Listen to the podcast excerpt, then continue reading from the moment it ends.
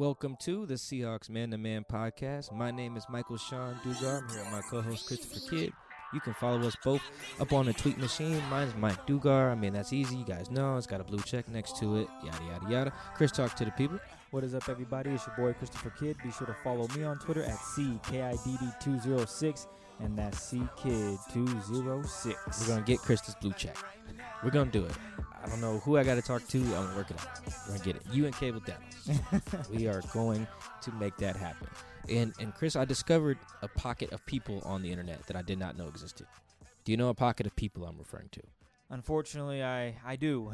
I am referring to the thousands and thousands, and I am not over exaggerating here. Thousands. I found literally thousands, and I use literally correctly. Uh, there are literally thousands of wide receiver slash route running experts on the internet, and I have found all of them. They're all in my mentions in the last was it three days, four days? They're all there. They are there. Why are they there? Great question, Chris. they are there because I posted a, a 10 second, 11 second, 12 seconds max video of DK Metcalf, Seahawks second round pick, uh, 64th overall out of Ole Miss. I posted a video of him running uh this is a com- comeback route. Yeah, running a 20 15 and 20 yard comeback route. Me thinking nothing of it. It was at OTA's second uh, open one they had. I think that was Wednesday. Just show up, take the video cuz this is a little insider thing for people who are curious. When we take videos, when you see me or Greg Bell or Bob Condotta, whoever, uh, take a post a video after practice, uh, we we we take those videos earlier in the day. We just can't post them online until after practice. So that's why, if you're curious, a flurry of videos all comes out at once, right? At least by people who are following the rules. So I probably took the video, uh, maybe an hour and a half before I actually posted it. I took it, cropped it, said, "Hey, here's the headline," uh, and tucked it in my drafts, right? Because that way I wouldn't uh, forget about it. Then just thought nothing of it. Posted it later. My phone just doop doop doop doop doop doop doop doop doop. I'm like, oh yeah, the DK Metcalf stuff does numbers. Chris, I go read the comments. oh my god! You know how Comedy Central does those roasts? They have the person sit up there and everyone just talks mess about him for like two hours. Weird thing to do. This was like that. Only DK didn't approve.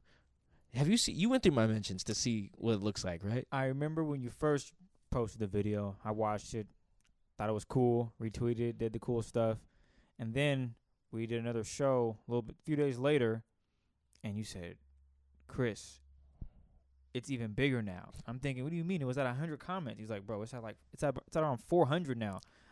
I go back that day when we let when you left, and I started re- reading comments. I said, "Oh yeah, I, I didn't know it became such a thing." You said it had over 400,000 views, and it it was rolling. And it's at like six hundred thousand now. And that, yeah, it just is- going. It's just going. and it, bro, you see the, the comments. They're, bro. So if, if you don't know, go to my Twitter rule. and look at this video. This, the, the, some of the replies have hundreds of retweets. It's yeah, it's crazy. the one who po- someone who posted the baby turning around. So that's the same thing. That was actually really funny. But that's kind yeah, of mean. that's That's kind of mean too. I mean, I I can plainly state now that watching the video a few times, it's a bad route. It is. It takes they takes a little too long to come back to the ball. Uh, but man, I didn't think it. Somebody tweeted me that he should play linebacker or safety. Like that's what he'll be better at. People telling me he should move to tight end. Kenny Taco number one. Be- th- you're just throwing things out there. You don't even know if the man can do Uh, those things. off of a 10 second video. And to be perfectly fair, the ball was not the best. oh, here we go. I'm ready for this. Nah, this, this no one really said this in my mentions. I love Chris's take on this. Okay, the route. I'll s- start from the beginning. He's lined up. He's getting ready to explode off. He explodes. High knees. I mean, if you're a cornerback guarding him, you're thinking he's going deep. Mm-hmm. You're immediately like, oh, I gotta, I gotta, I gotta turn around and sprint. Yep. He yep. has you beat right there. Unless you are an elite corner and you've watched film on this kid and you know is a comeback, I think he's beating seven out of ten corners. Mm, probably not- not, Probably not like the Casey Haywards or the Patrick Peterson, Jalen Ramsey's. Probably not. That's why I say seven out of ten. Mm. And he's probably not going to see those guys maybe but once a year.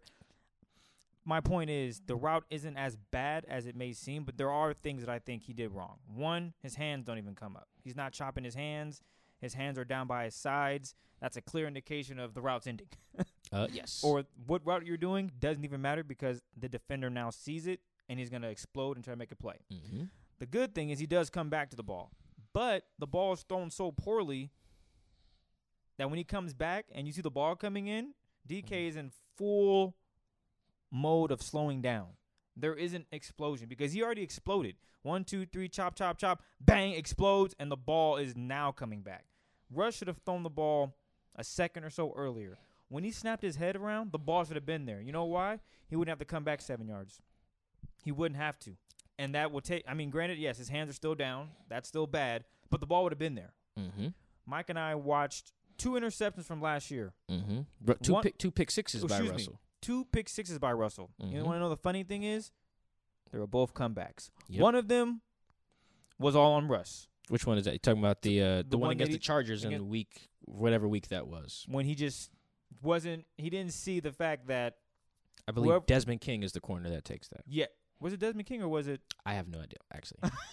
let me go. Let me go. The check. point is, Russ just ignored everything. Yes, the Chargers were in man, and had the other player not jumped the route, whoever I think, okay, it was Desmond King. Desmond King was on Doug Baldwin. That's correct.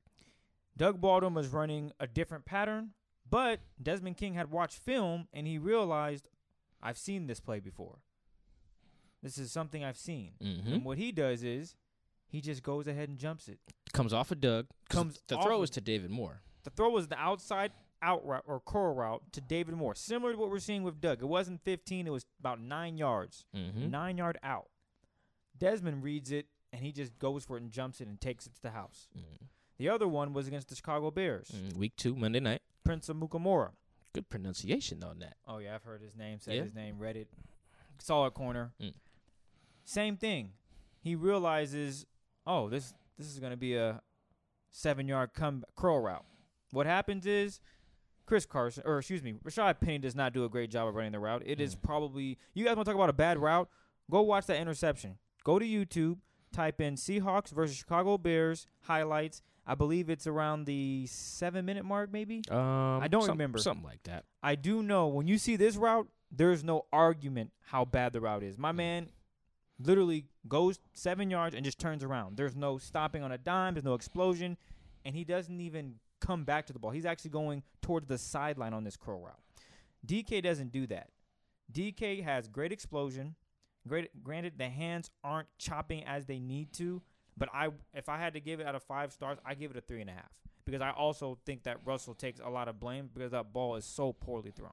And I love that you said that because no one mentioned. I don't, Of course necess- not. I don't necessarily. I don't. I don't know how much of the fault Russell is personally, but no one did mention Russell in the. Well, I think one guy in my mentions Well, mentioned. one guy Russell. was looking at the entire thing and wasn't just disappointed in DK. I mean, look at this explosion off the line of scrimmage. You're telling me if you're guarding this man, you think you know what's coming? Bruh, is unless you are one of the elite corners and you've watched film on this guy, he's gonna burn you. Let me ask you this though. Maybe okay, so. Even if you're not an elite guy and you see him high step and you're like, oh, he's going deep. bro. I'm does thinking, does how long it takes him to turn around give you enough time to react? well, first of all, he does a really good job of going back to the ball. Even if I can get back, I have to get around this six four frame. Mm-hmm. That's another thing people are missing. Fair are, enough. Are forgetting. If it's Tyler Lockett, okay, cool. I can definitely make a play on the ball. He's a little smaller. He's a lot his, smaller. His catch radius isn't as big. I mean, I don't know what DK Metcalf's catch radius is, but I'm willing to bet it's pretty large. And if he puts his hands out and extends, there's not much you can do. And he has strong arms. It's not like it's not as if I'm gonna punch it out of his hands. hey, good There's point. multiple things here that yeah he can still work on, but to say it's a terrible route and to have memes and Dog, it- it's it- it's, a not- roast session. it's not that bad. It's bad, but actually, I won't say it's bad. I say it's okay. I don't think it's a bad route. I think it's just an okay route. The explosion, I keep saying it, but I'm telling you, when you see this man on high knees, he is going full speed. That is scary. I mean, it takes him three, takes him about four seconds to get 20 yards. Man, the men- that is moving. my mentions are still bad. Yeah, of course, but no one, I think, looked in depth. They just looked at, oh, he's just running straight, turning around, coming at the ball. That's terrible. Someone asked a bunch of internet scouts to tell us why his shirtless picks warranted a top three pick and break down how awesome it is that it takes him longer to turn around than a cruise liner. Bro, he's getting just roasted in my mentions. Well, you have to also remember he's running a 20 yard comeback. You know how long it's going to take you to decelerate and to come back to the ball? It's another good word. Decelerate. Unless you are Tyler Lockett or a Speedster, Stefon Diggs, it's hard for a guy at six four to lower his center of mass and come back to the ball and make a great play. There's Mhm. only a maybe a handful of guys in the NFL that are of his frame that can do it. One of them is Michael Thomas, and he's not buff; he's just lean and he's Mm. really quick. And he can. I, if you compare these two routes side by side, Michael Thomas will kill him. But he's also Michael Thomas is also one of the best in the league. there. We go. I mean, I'm actually So the there's comparison that. there. and that brings me to something that I mean, we spent a little bit of time talking about it just now, but people, this is for anything. It's a good video, bad video. Do not overreact to videos in like May Yeah, I mean, or that's June. That's the other thing. And maybe I'm overreacting by saying how good it is. Because you're just talking about the one play. Okay, I hear A lot you. of the people in my mentions have used that as an indictment of like his overall skill set. Like I said, somebody said move him to tight end. Like, dude, that's one route. well, the good news, if you move the tight end, no one's gonna stop him. uh, well, I mean, yeah, there is that. But I don't see why you would do that. He's perfect at his position at wide receiver. I mean, I think he's fine. I think again, as to your point, it's in May. Yeah, and I think this this comes to like another point that just the internet has changed things. And then if you think it's that bad, go back and watch his routes in college. His Yeah. routes were not bad. Or or uh, Yes, sh- he shout out Doug uh Yes. Farrar uh, Yes. who did a, a breakdown of uh, DK's route and running. he actually put a route in there where his footwork is impeccable. Mhm. He does a one-two, gets inside leverage, and the corner's doing 360s. And by then, if your corner, if a cornerback is doing 360s and you're running straight, it's already over.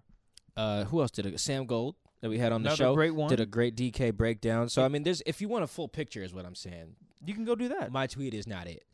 Appreciate the love, but I don't have a full picture. I have 10 seconds of a guy. I don't think that's enough, whether it's good or bad. I don't think if he catches some beautiful, you know, diving Odell Beckham type stuff, that means he's the greatest thing ever. And I think that if he drops two passes in a row in practice on one day, I don't think that means he's the worst player ever. yeah. You know, it's there are people who have put together full pictures, and Doug Farrar has one. I I ah, I forget where Doug's is.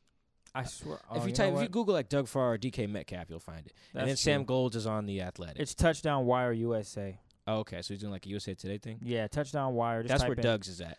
Shout shout out Doug. He's really great with film breakdowns, which is why he ended up writing something really good on DK. Sam the same way. We've had Sam on the show. Sam's the homie.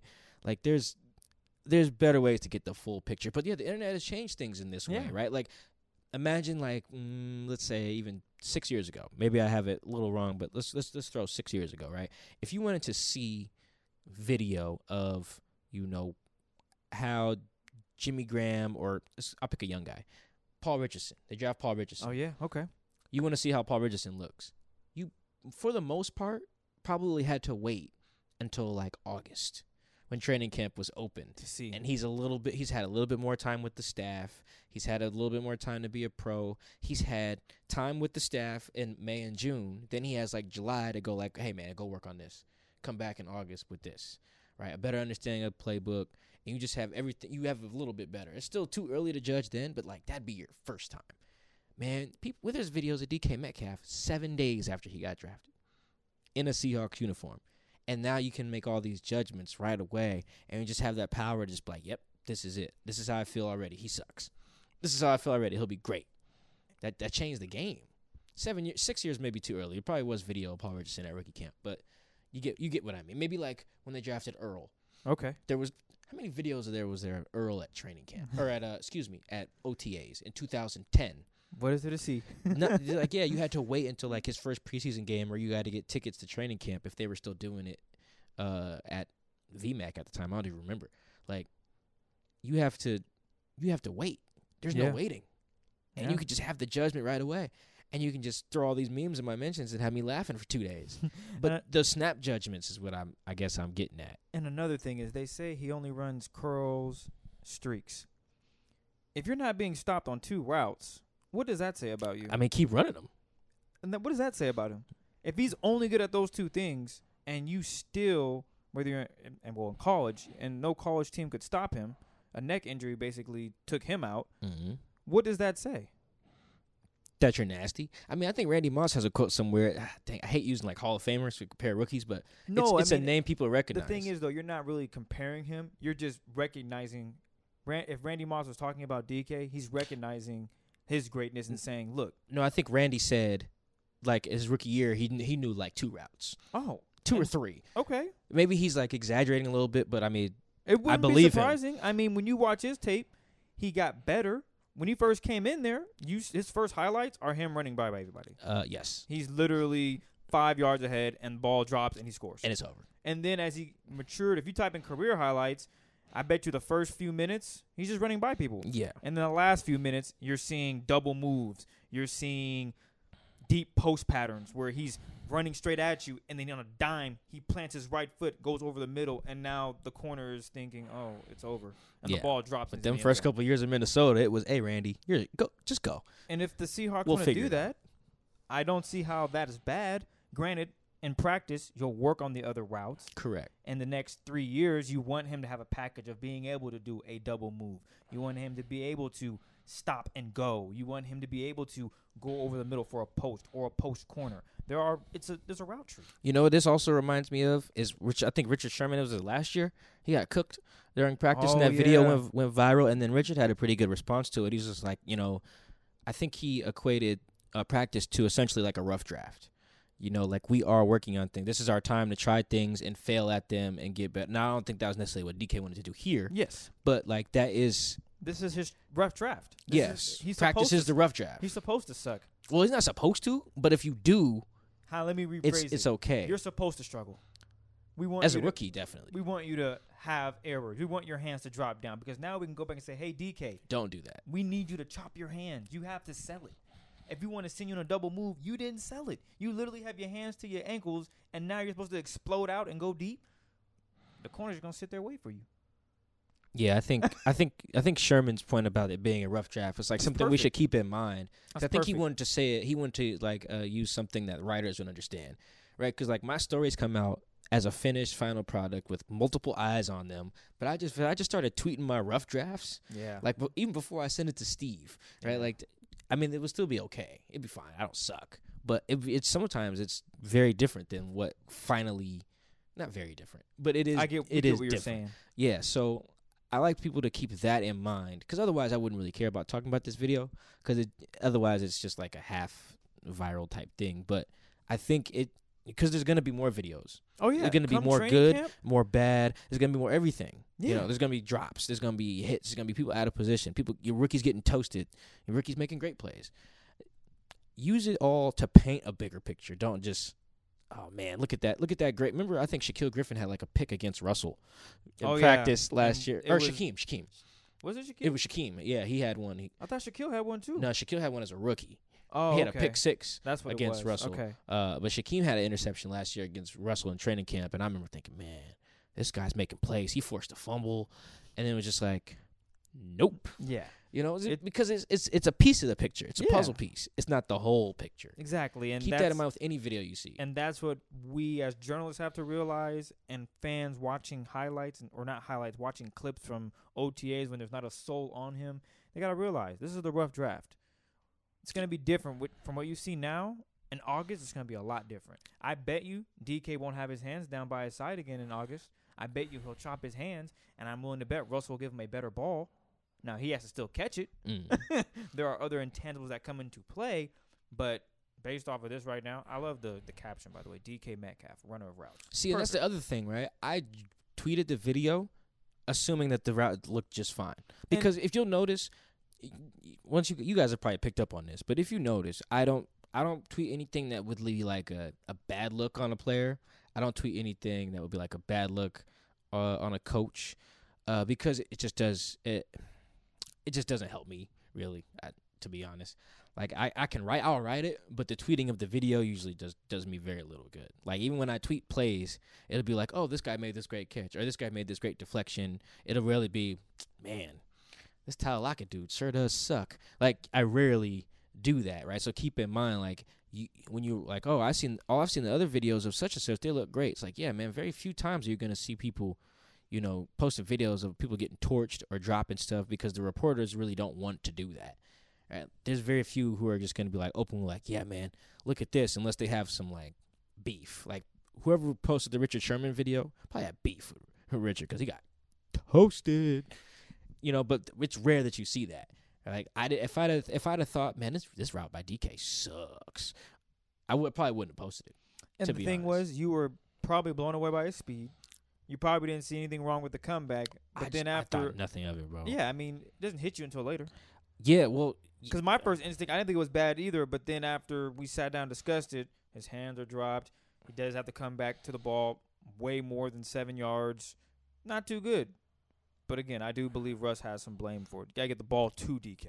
I'm glad you mentioned that. No one did mention. Yeah. Now when people are listening to the podcast, they're gonna say they're gonna go back and watch this and go, "Oh yeah, that that ball was not great." And if you guys don't know what I'm talking about, go watch Drew Brees throw a pass. When his receiver turns, the ball's already on its way. There's not much time or room for error. Either you're gonna expect it or you're gonna hit in the helmet. These guys are pros. They're gonna go get it, expect it, catch. That's all I got. Oh, yeah, that's all we needed. we did. I, man, there's gonna be so many more videos, and I can't caution people enough to be like, look, it's not everything. And I mean, actually, I I love route running. I've actually, I mean, if you guys are curious, you can just search my at name and type in Stefon Diggs or AB Julio because I've done breakdowns on their route running. Because I remember when, what was it, week one, Julio Jones had 10 catches, 11 ca- 10 or 11 catches for 170 yards, and he destroyed the Eagles.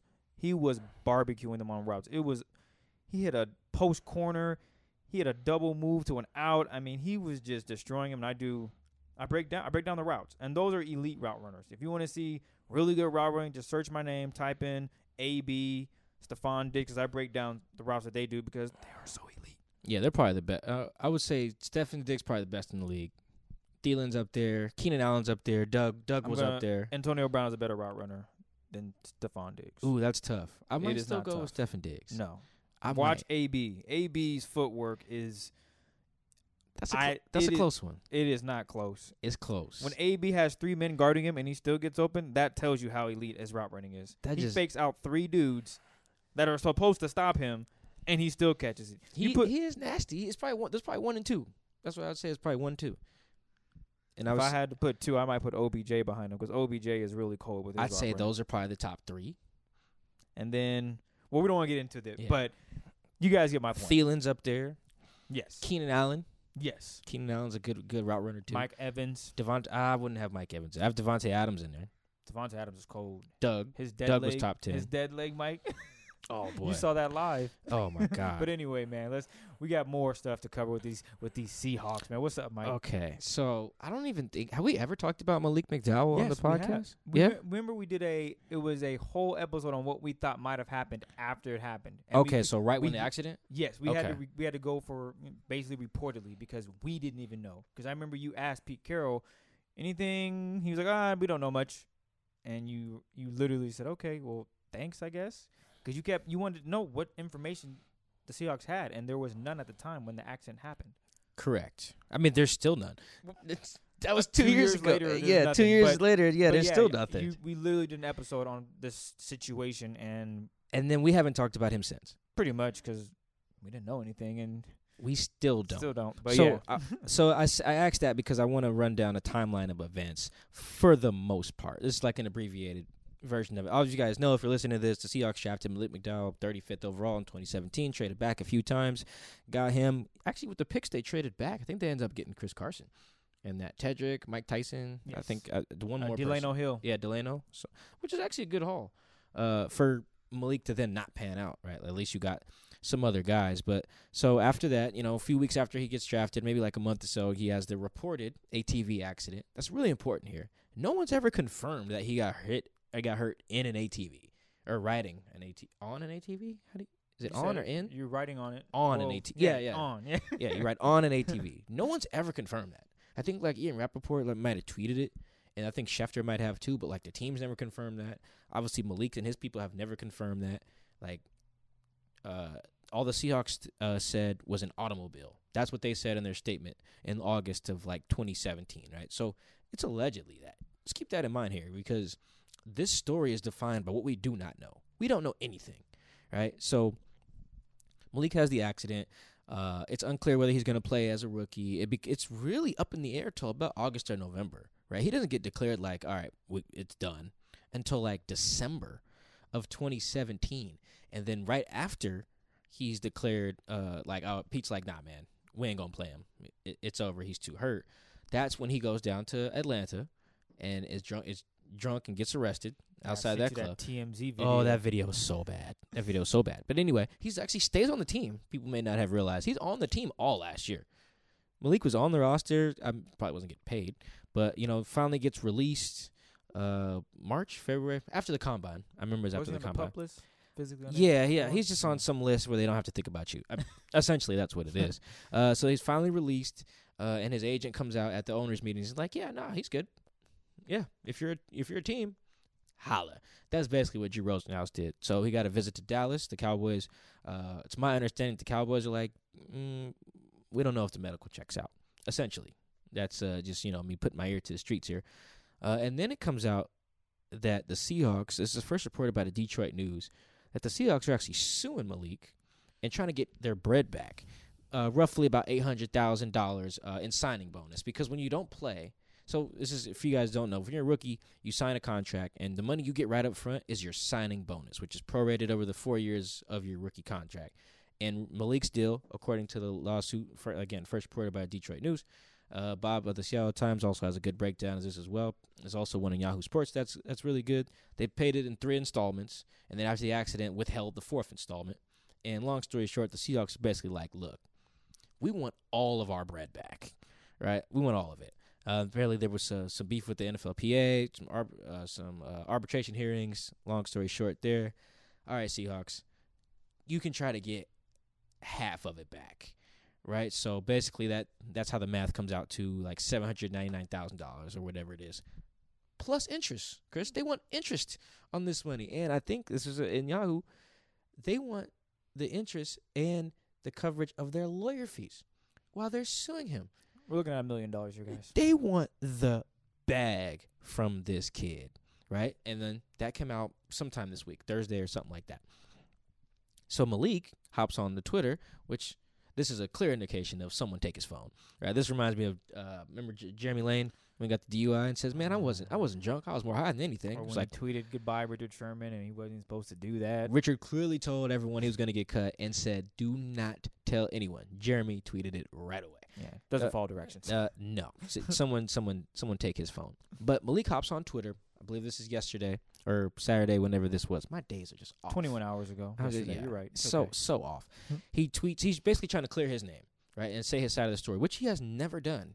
He had never spoken two years. ever. like I talked to him once in the locker room. That was it. Seen him a couple times. Talked to him once his rookie year. Uh, he basically tries to like uh, add validity to the claim that, or basically he's trying to discredit the Seahawks. Excuse me by saying, "Look, I was cleared." He tweets out the neurologist that cleared him and like throws out their credentials. Like, look, this guy is he's certified. This is a brain dude. Who's the doctor, Mike? Brain dude said I'm fine. Uh, let's see, Jeffrey Kutcher, uh, Dr. Samuel R. Browd of Seattle Children's. Like he he throws out some Yep. actual people who do this brain thing, essentially, for lack of a better term, right? And then he tweets that the Seahawks had their own reasoning for not letting me play, but my head was not an issue or was not issue. I'm trying to fix his grammar there. It's okay. It, yeah. uh, and then he says, at the end of the day, I was cleared by a well-respected neurologist, and that's and that's that. Feel how you want to feel. Man, he needs periods and commas here because this is just all run-ons. Which is funny because I think he tweets, "Yeah, never knew so many lawyers and grammar teachers followed me." Uh, that's kind of funny, but that's that's Le- Malik's version of it. Malik is saying, "Look, the Seahawks are lying. My head wasn't the problem.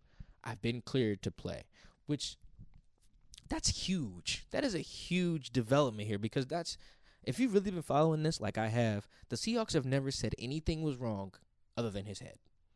They well, actually, excuse me. I think Pete mentioned that he did suffer uh, a few injuries, like plural, plural, and that the head was like he he also had a really bad concussion, right? And then so Pete since then has always just kind of insinuated that look, the head is the issue. His head he hit his head, his head hurts. Docs won't clear him. It's over. Malik is saying, "No, no, no. My head is fine. The Seahawks is out here lying." Chris, they beefing. Like this is beef. This is player team beef that teams usually avoid doing in the public. They don't want to beef about no signing bonus publicly. They don't want the player tweeting about that, they, that you're lying about something medical, which is huge for teams to lie about. Like this is bigger than I think people realize. It is, and then they want the money back, man. He didn't. All of it. He didn't play a single down, no, never made a training camp.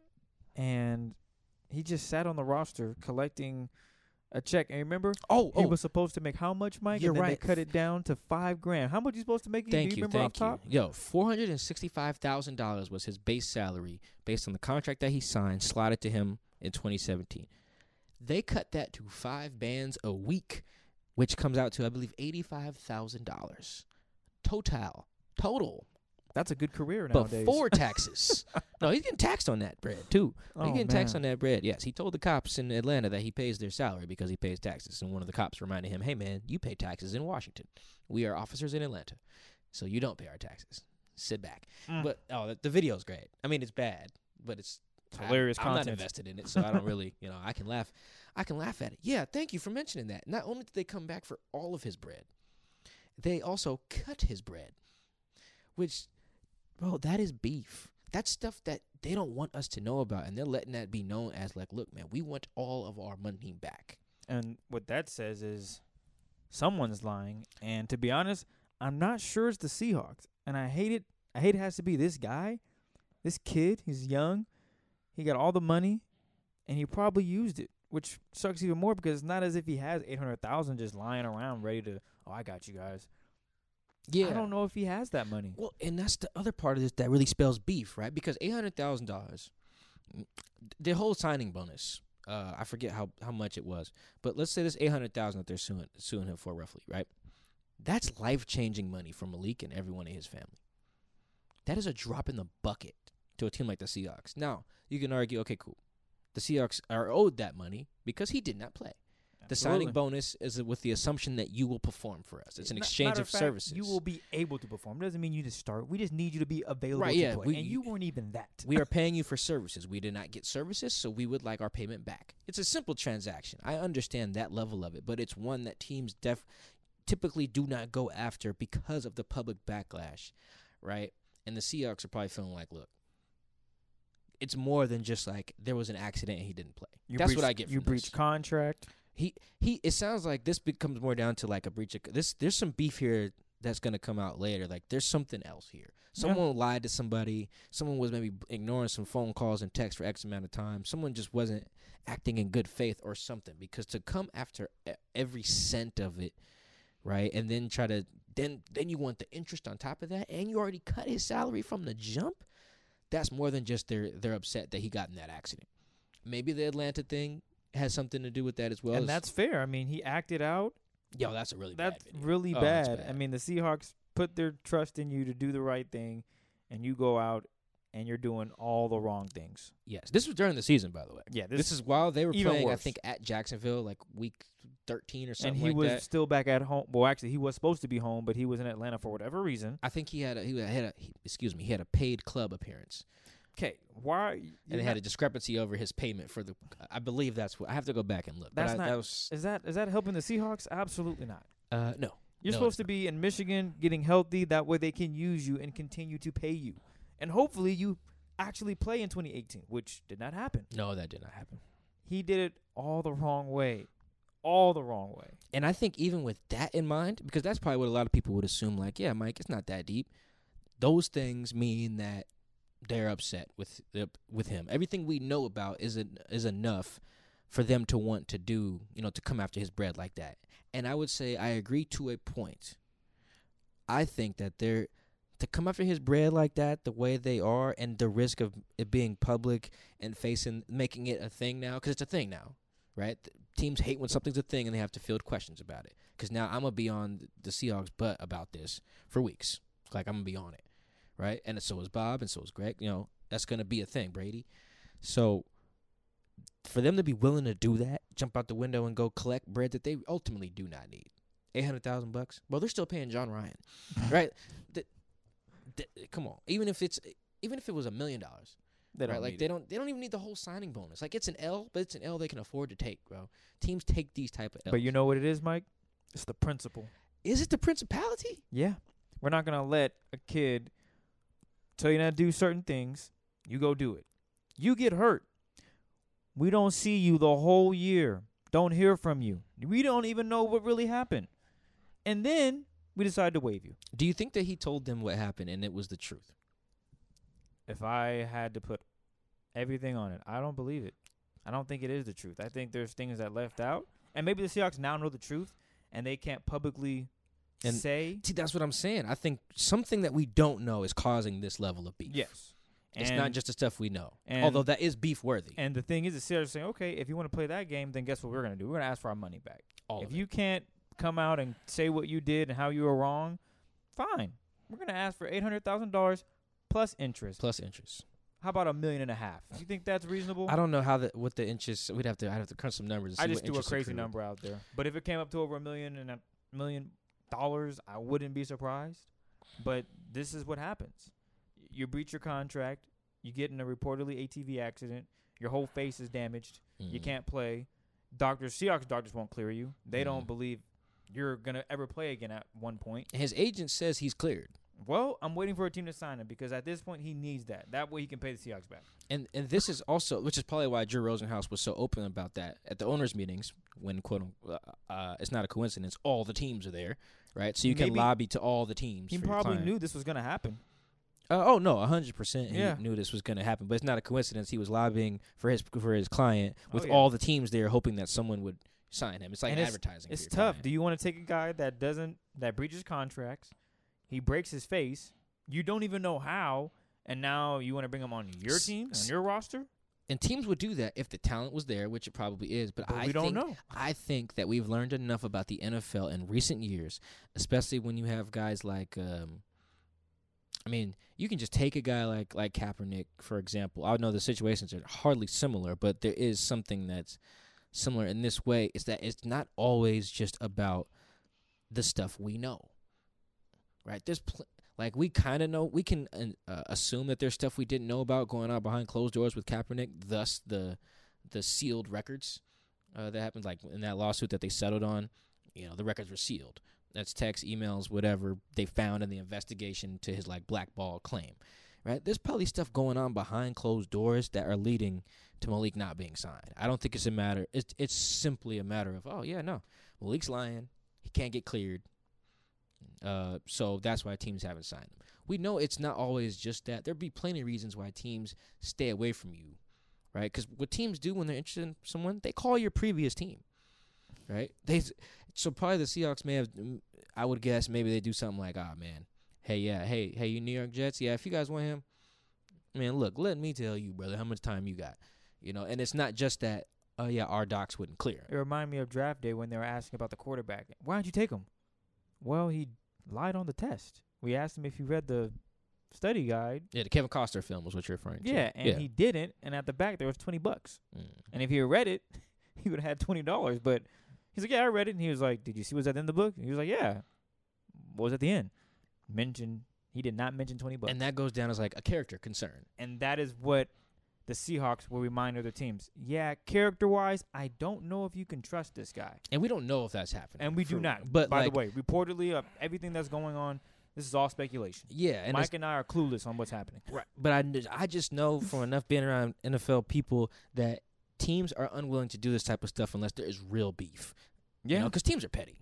Like it, it this organizations like Ravens, Jets, Niners, those are logos, those are symbols, and but they're not faceless, right? Like there's an owner, and there's a GM, and there's presidents, and they all have lawyers, and they have feelings, and these are grown men with emotions, and they don't like feeling wronged, spited, lied to, whatever. And when you throw those things in there, yeah, man, dudes act up, and Yeah. I, and I think I don't. I don't know confidently. I'm I'm kind of finding out a lot of things in real time, like everyone else. Though I have been digging in this story for months, by the way.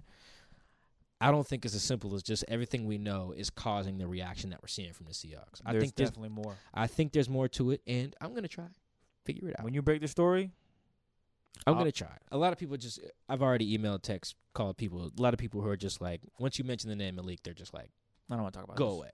Right. right.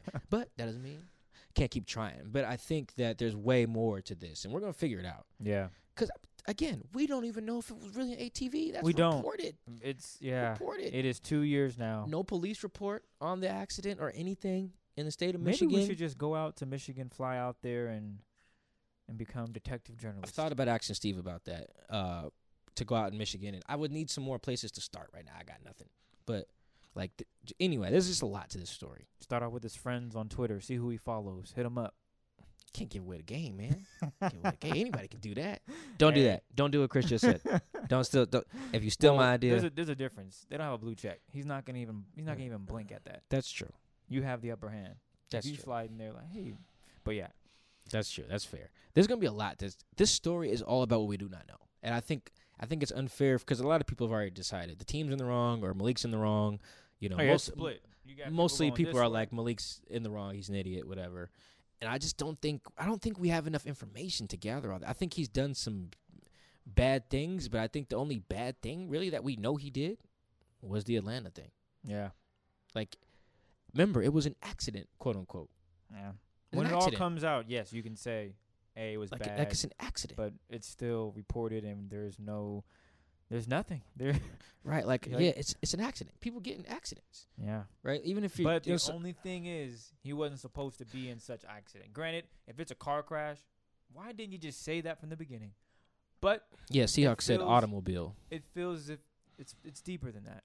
We don't we don't know anything though. We we literally do not know. Yeah, nothing. but if it's an accident, like some, I don't know, man. There's, just- there's no way. There is a way, but like, I, I think it's real unlikely they're beefing this hard over just kid did got in an accident and messed up his career. Like he messed up his career on purpose. Like no, man, he wanted to play. yeah, He wants to play.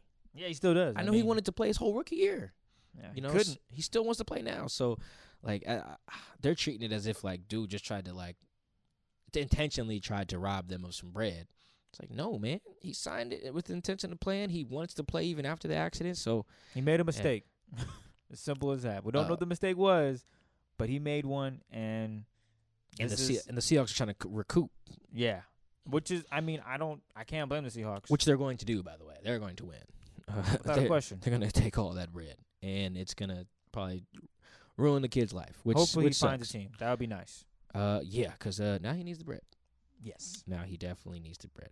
I want to I want to move on to one more thing before before we get out of here because it's one of my favorite topics of the Oh, this days. topic is just oh shout out to Ben Baldwin. Uh, yes, we gave a lot of shout outs today, and as we should, because people are doing some great work and they should be celebrated. Uh, it's it's a it's a discussion of analytics to an extent, which see I why love. Charles doing. Barkley doesn't give a damn about these analytics. That's because Chuck don't know nothing, man. That's just he do, but he don't. Like he- he, he's not full on in like Stephen A. range, where his job is to just be entertaining, whether you are actually saying anything insightful. Because Stephen A. has hit that clearly. You're talking about Hunter Henry and stuff like that. Like once you get there, it's like, dude, you just don't know what you're talking about. Now you're just you're talking about dudes that ain't even on the damn team. You're talking about dudes that ain't even in the league, right? Like Chuck's not fully there, uh, but he he's getting there. Analytics are important and they matter. And I bring them up because Ben Baldwin of The Athletic, our guy, he has uh, a piece about the rule of 53 that the Seahawks operate under, and a lot of other teams Oh, do something boy. similar. Mm. If uh, you haven't read it, keep up the headline on that so I can plug that properly, please. Yes, I got you. Uh, ben just dropped a piece, I believe, on on Friday. It's not adding up. Brian Schottenheimer's rule of 53. That's the headline. Not adding up. Brian Schottenheimer's rule of 53. And uh, the Seahawks operate with this rule that uh, if you run the ball, the combination of runs, run attempts, and pass Pass completions, when they add up to 53 uh, or greater, but like 53 is their target number, that you're more like you're more likely than not to win a game right? And Ben dove into just like the math of all that, like where stuff like where they get the 53 number from. You know, I think Tom Cable thought it was 50. Uh, someone else decided a different number since uh, since then. Basically, the Seahawks have that like thought in place. They've done some math to figure out that that increases the likelihood of winning a combination of those run attempts and pass Oh, completions uh, to get to 53. They've thought this for years, and Ben just basically broke down, man. That's all based on bad math, and it's just misguided. Like, Chris, is this not just one of the greater, just like uh, myth busting pieces that Ben has had? It is, and it's really weird that coaches would even go by a number. How about you go with go with what the defense gives you? Well, I, you c- can understand balance because they're basically just trying but- to find balance. but at the same time, you have to go out there and see what the defense is giving you. If they're playing quarter the whole game, they got seven DBs on the field. That's when you run the ball. They're not ready for it. Mm-hmm. If they're matched up in a pass defense, run it.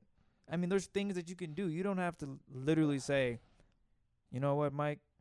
I think that if we can get a total of 53 pass completions and run attempts, we give our chance the best chance to win with Mm. Russell Wilson. Mm. No.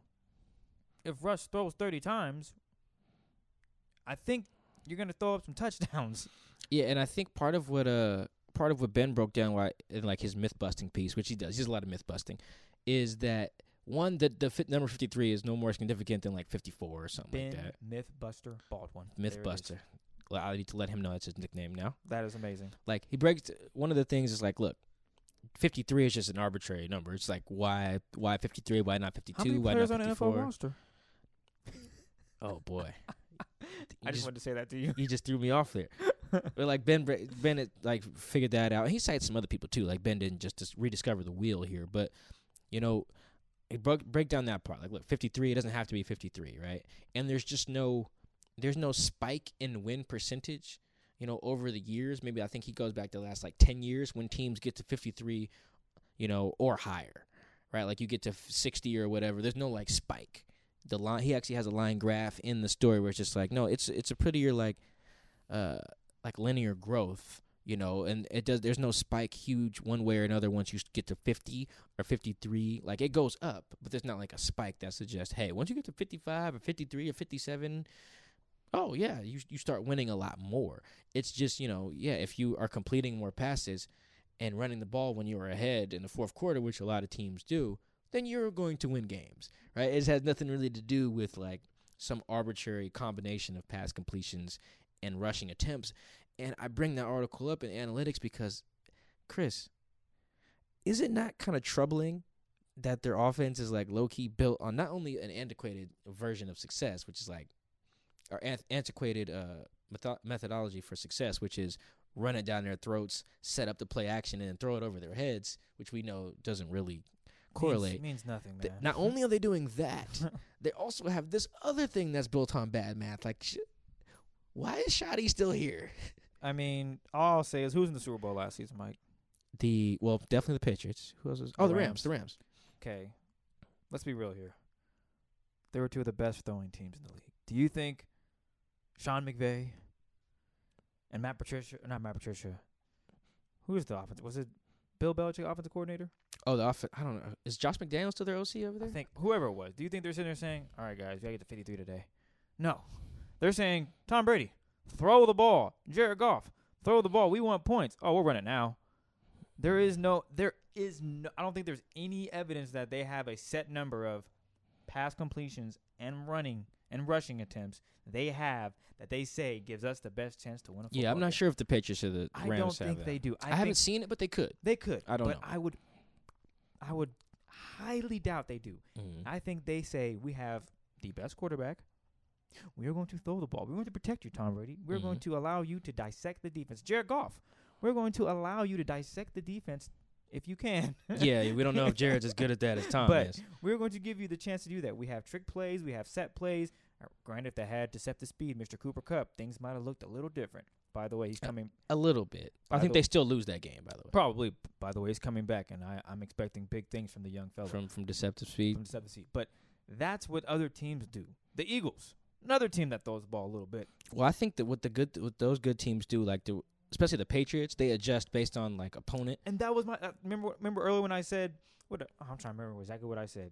I said you take what the defense gives you, Yeah. and that goes to adjustments. If the defense is in a nickel, you know we might try to run the ball here. They got, they got a couple, they got a couple little guys out there. Let's bring in our heavy package. Now the Mhm. defense has to adjust. They go four three. They got linebackers on our wide receivers. Audible it. Now we pass the ball. Those are things you do. You don't just go out there thinking, okay, this is the number, guys, 53. Got to Mhm. get those pass completions and rush attempts. We and do that. there's just more that goes into it. Like Yes. trying to get that. They still have like a game plan based oh on yeah, what the other I'm team not does saying they go in there and put a 53 and they just go for it. Yeah, no matter how they get there. Yeah. But, I mean, for the most part, they really don't care how they get there. But I just think that we've we've learned we keep learning over time why, you know, what B- Pete and Brian Schottenheimer believe is not going to win a Super Bowl. I think we keep getting more and more evidence of that. When they won the Super Bowl, it was all about the defense. They were they were combining a bunch of legendary elements now that we that we for real though. When you look Yeah. back at the Super Bowl, it wasn't just because hey they had a good defense and they had a good run game. No, they had the best, Best- running back in the league for a stretch, And and, the they had one of the best defenses ever. of all time. Not just the best defense, right? Because the Jets had the best defense in the league for a couple years, and Mark Sanchez didn't win a damn thing. And they ran the ball just fine then too. ran it great, better than anyone in the league. Had a great defense and didn't win a damn thing. Yeah, that Bart Scott Uh, defensive uh, linebacker. Their defense was nasty. That's Curtis Revis, Martin, I believe, was on his last leg. Hey, Revis Island. There you go. That's go. what was making things go. And then I think Thomas Jones was their running back. Uh, I don't even remember. Danian Tomlinson was on the team, I believe, too. But my point is that it wasn't just that they had those things; it was that they had a little bit of luck, right? Because if you need to win a championship, right? Winning, they had no business uh, winning the NFC title game in 2014 over the Packers. No business. Luckiest thing I've ever seen. But they had an all-time great defense and an all-time great running back. Probably the last like true bell cow we'll ever see is Marshawn Lynch. Like we'll see what happens with Ezekiel Elliott, and uh, but like for the most part, that's the last true bell cow I think we'll ever see. Right? I don't think it was just like they were running really well and had a really good defense. No, man, they they had some all-time great elements there. They're never gonna find another Earl Thomas. They're gonna find another Kam Chancellor in the fifth round. Maybe you will in like the first round, not in the fifth, which is where all the value was in that pick. So I think like when they were winning, I don't think that Pete is, is essentially just rebuilding that. I think he's he's building something with Brian Schottenheimer that is not going to beat the elite teams in this league consistently. You're not going to beat the Patriots with this philosophy. I think you they- have to game plan differently. You'd have to scrap your 53, and you have to go and see what the defense is giving you. Mm, you and- ha- that's how you have to play the game. and get rid of the run to win, which Ben also addressed. You run when you're up. That is shown. Yeah, the you- Patriots were running the ball when they were up. You either run when it's up or you run when the defense indicates that it's advantageous to do so. They're they're in a nickel. They're in quarters. Mm. There's Yeah, more DBs on the field. Yeah, however, it, however it's working, right? And it's still better to be good at running than to be bad at running. Like you still need to be able to do so. By the way, we are not saying do not run the ball or it's not relevant.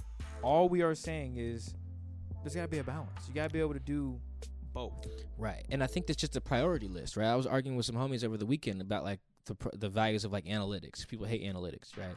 It's just like no, man. It's just telling you what to prioritize based on this. Like you still need to consider other factors, and you consider like you know personalities and whatever, and game plan week to week. But like if you're gonna build a team in the NFL in 2019, you should start with your passing offense. You should try to build the best passing offense you can. That's what the Seahawks, I believe, got Russell Wilson. So you start with a quarterback, and you start with people to protect the quarterback. Then you start with people. Then you continue with people to catch the ball from the quarterback. And then what you should do if you're building a defense, you should start with your passing defense. You should start with defensive backs to prevent them from throwing it, and then work to uh, a defensive lineman to work work on him not being able to get the ball out of his hands. You know, that's what stuff like analytics mixed with some other stuff, film as well as telling you not just run the air raid. I think people hear like analytics as it pertains to especially Ben and people in the Seahawks world and think that they want like the air raid with with seventh round picks as all the running backs. Like, nah, man. It's just telling you what to prioritize and what is actually based on bad math and what is not. This is bad math here. All these bad dudes, they got bad math.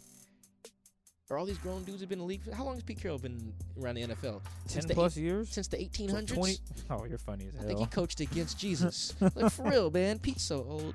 It's just like this is old man tendencies right here. Just really is. And I don't think that I bring it up in this like discussion because I don't think it's I don't think you beat the Rams if this is how you get down. I think the Rams are only going to keep getting better and smarter, and I think teams like the Chiefs are only going to get better and smarter. Teams like the Chargers are only going to get better and smarter. Teams like the Saints are going to get better and Thank smarter. Thank you for mentioning the Chiefs. Another team.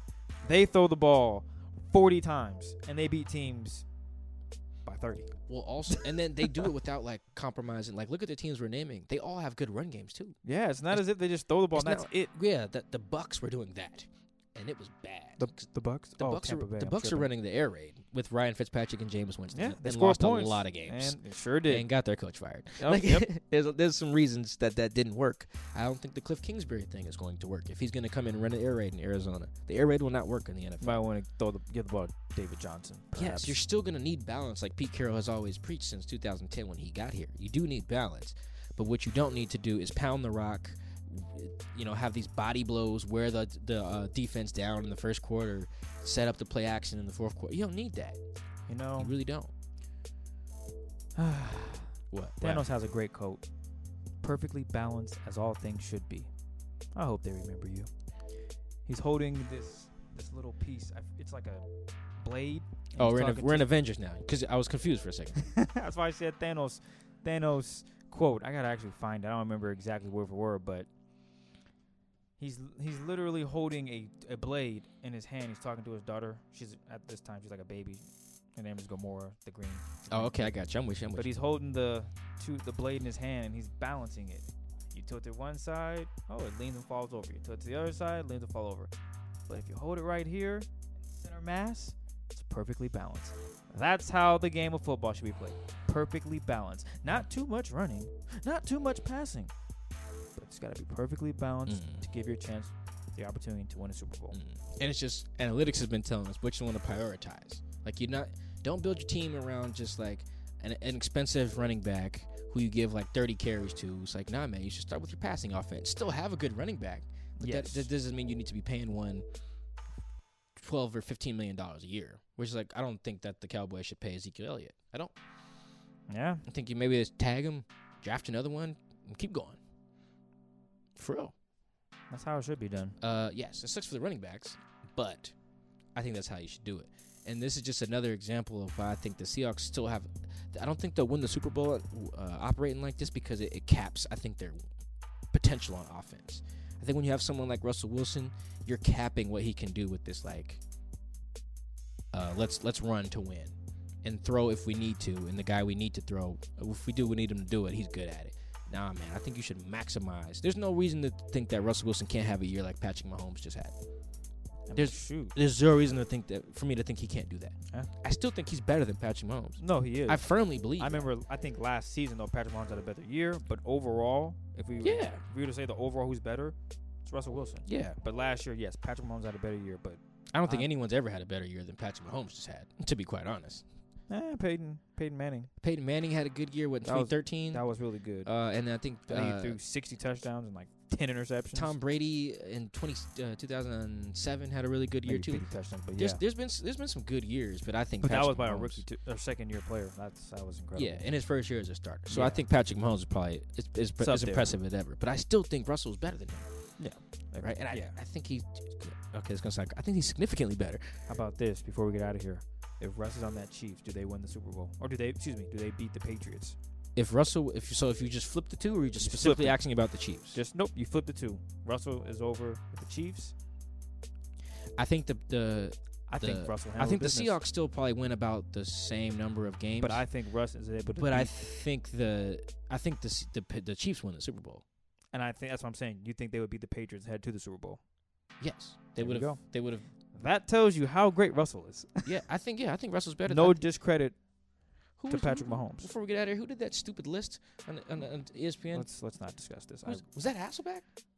it was Dilfer? Kurt Warner. Kurt Warner. Here we go. I, I didn't want I didn't want to talk about this. I'm sorry, Trent. I'm sorry, Hasselbeck. I don't want to That was guys over there. terrible. Yeah, that was bad. Russell's better than Pat. Russell wasn't even. He's only not better than Drew and Tom. That's it. That's it. That Drew, Tom, Russ. Russell's Then right Aaron there. Rodgers. Matt Ryan right there. Uh, I think I got Matt Ryan right there. Jesus. Matt Ryan is up here. He's up the. He's off the charts. Wow. He's good. Matt's good. Philip Rivers, right there too. Man, that man is about to play till he's 50. He don't care, so is Drew and Tom, right? and he's gonna keep having kids. Uh, yes. Oh, man has a starting five, three off the bench. Oh yeah, yeah. He's trying to pull the whole offense with him and his wife. Jesus Christ, they be getting busy. Literally.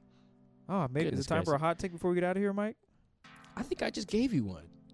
I think people really think that's crazy. That if Russell Wilson was on the Chiefs, the Chiefs would have won the Super Bowl. That's I firmly believe that. That's your hot take. He is better. I don't think it's not. Even, I think it, I, we know he's better. Pat had a better Well, I know he's which is fine. Russ has been consistent over time, and he's proven to be just as. If Russ has proven that if he threw at that volume, I think, I think he would be just as good. Wasn't he a pitcher? No, no, no. He was a baseball player. He wasn't very good. He was like second base. But Oh, I'm just, I'm just saying that like, if you, th- if you, if that's a great question you asked there. If Russell was on the Chiefs, they would win the Super Bowl. I concur.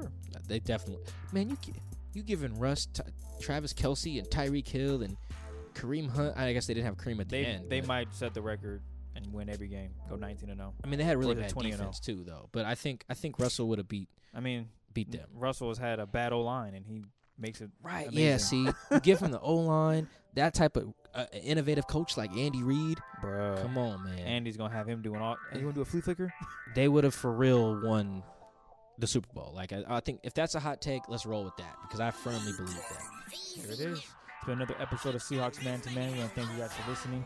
Be sure to follow Mike on Twitter at. I'm, I'm verified, bro. They already know. Excuse me. You can follow me on Twitter at CKIDD206 and that's CKid206. Be sure to tell a friend about the podcast, rate review on iTunes. I think that's it, man. Uh, that is. We're gonna get Chris the blue check. We out, y'all.